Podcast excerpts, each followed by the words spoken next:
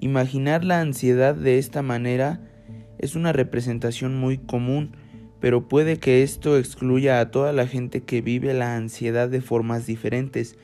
Por ello hay que definir exactamente lo que es.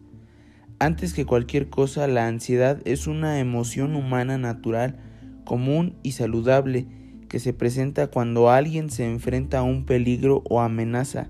Se puede llegar a percibir como una especie de aprensión difusa y desagradable. Se acompaña de síntomas autonómicos que podríamos decir que son involuntarios, como el dolor de cabeza, presión en el pecho, inquietud, sudoración en las manos y la tendencia a ruborizarse, entre otras sensaciones.